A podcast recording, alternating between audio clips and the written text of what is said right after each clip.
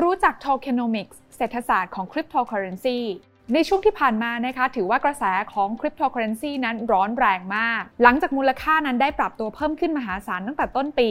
อย่าง Bitcoin นะคะเคยราคาขึ้นไปมากกว่า 2 ล้านบาท Ethereum เคยราคาขึ้นไปมากกว่า 150,000 บาท แล้วเราเคยสงสัยกันไหมคะว่า มูลค่าเหล่านี้คิดคำนวณมาจากอะไร เบื้องหลังมูลค่าเหล่านี้นะคะเกิดขึ้นจากกลไกที่เรียกว่า tokenomics หรือเศรษฐศาสตร์ของเหรียญคริปโตเคอเรนซีในการช่วยสร้างมูลค่าให้กับมันค่ะ แล้ว tokenomics คืออะไร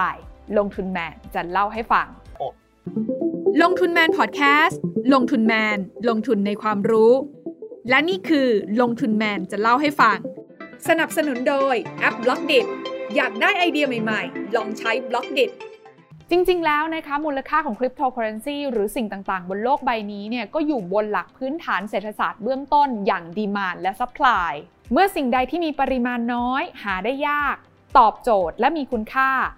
สิ่งนั้นมักจะมีความต้องการที่มากขึ้น ซึ่งก็จะทำให้มีมูลค่าสูงขึ้นตามมาค่ะ แต่ในทางกลับกันสิ่งใดที่มีปริมาณมาก หาง่าย และไม่ตอบโจทย์ ความต้องการเนี่ยก็จะลดลง ส่งผลให้มูลค่านั้นลดลงตามไปด้วย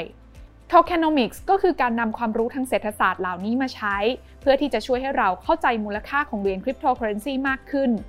โดยเรานั้นสามารถเข้าไปศึกษาได้จาก white paper ของโปรเจกต์ที่เราสนใจ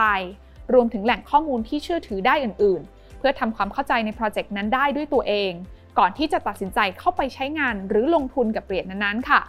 ทีนี้เราลองมาดูกันค่ะว่า เวลาที่เราจะเริ่มทำความเข้าใจกับ tokenomics ของเหรียญนั้นๆเนี่ยมีอะไรที่เราต้องคำนึงถึงกันบ้าง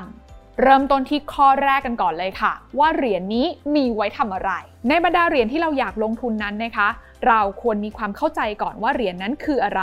ใช้ทำอะไร และประโยชน์ของมันคืออะไร มีการใช้งานได้จริงหรือไม่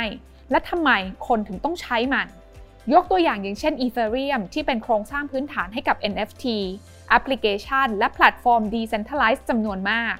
โดยมูลค่าของสกุลเงินบนระบบอย่าง Ether นั้นก็ขึ้นอยู่กับการเติบโตการใช้งาน เมื่อมีการใช้งานมากขึ้น จึงเป็นที่ต้องการแล้วก็มีมูลค่ามากขึ้น อีกเรื่องหนึ่งที่ต้องคำนึงถึงตามมานะคะ ก็คือเหรียญนนั้นๆเนี่ยมีปริมาณอยู่ในระบบจำนวนเท่าไหร่ ก่อนอื่นเนี่ยก็ต้องดูก่อนนะคะว่าเหรียญที่เราศึกษานั้นมีปริมาณจำกัดหรือไม่ หรือสามารถผลิตออกมาได้เรื่อยๆ มีการผลิตออกมาแล้วเป็นสัดส่วนเท่าไหร่ มีกลไกในการผลิตอย่างไร มีกลไกในการควบคุมการเฟอ้อหรือไม่ ปริมาณเพิ่มขึ้นหรือลดลงในระยะยาว ยกตัวอย่างเช่น Bitcoin ที่หลายคนเชื่อว่าเป็นทรัพย์สินที่ใช้รักษามูลค่าของเงิน หรือช่องทางการเคลื่อนย้ายเงินที่สะดวก รวดเร็วแล้วก็มีอิสระ เปรียบเสมือนทองคำดิจิทัลมีโทเคโนมิกส์ที่จำกัดปริมาณหมุนเวียนทั้งระบบอยู่ที่ 21 ล้านเหรียญ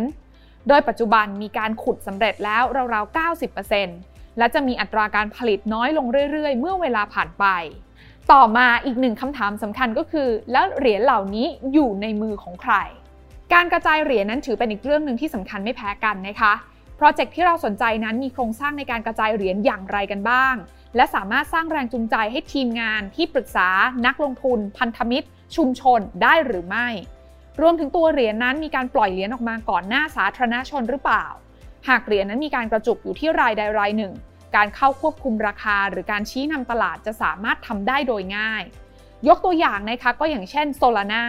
อีกหนึ่งบล็อกเชนโปรโตคอลที่มีประสิทธิภาพในการทำธุรกรรมจำนวนมากได้อย่างรวดเร็ว ด้วยค่าธรรมเนียมที่ค่อนข้างสบายกระเป๋าค่ะ แต่มีโครงสร้างการกระจายเหรียญในวงแคบ โดยเน้นไปที่ทีมงานนักลงทุนแล้วก็พันธมิตรเป็นหลัก นอกจากนี้นะคะเรายังควรดูอีกค่ะว่า แล้วเหรียญนั้นๆเนี่ยมีความสามารถในการแข่งขันขนาดไหน อีกหนึ่งจุดชี้เป็นชี้ตายที่อธิบายได้ว่าเหรียญนี้ควรมีมูลค่าเท่าไหร่ ก็คือความสามารถในการอยู่รอดและการแข่งขันค่ะ บนโลกที่ไร้ศูนย์กลาง และมีการแข่งขันอย่างเสรี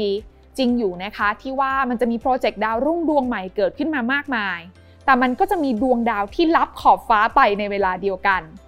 เราจึงควรศึกษาว่าโปรเจกต์ที่เราสนใจนั้น มีความสามารถพอที่จะแข่งขันได้ในระยะยาวหรือไม่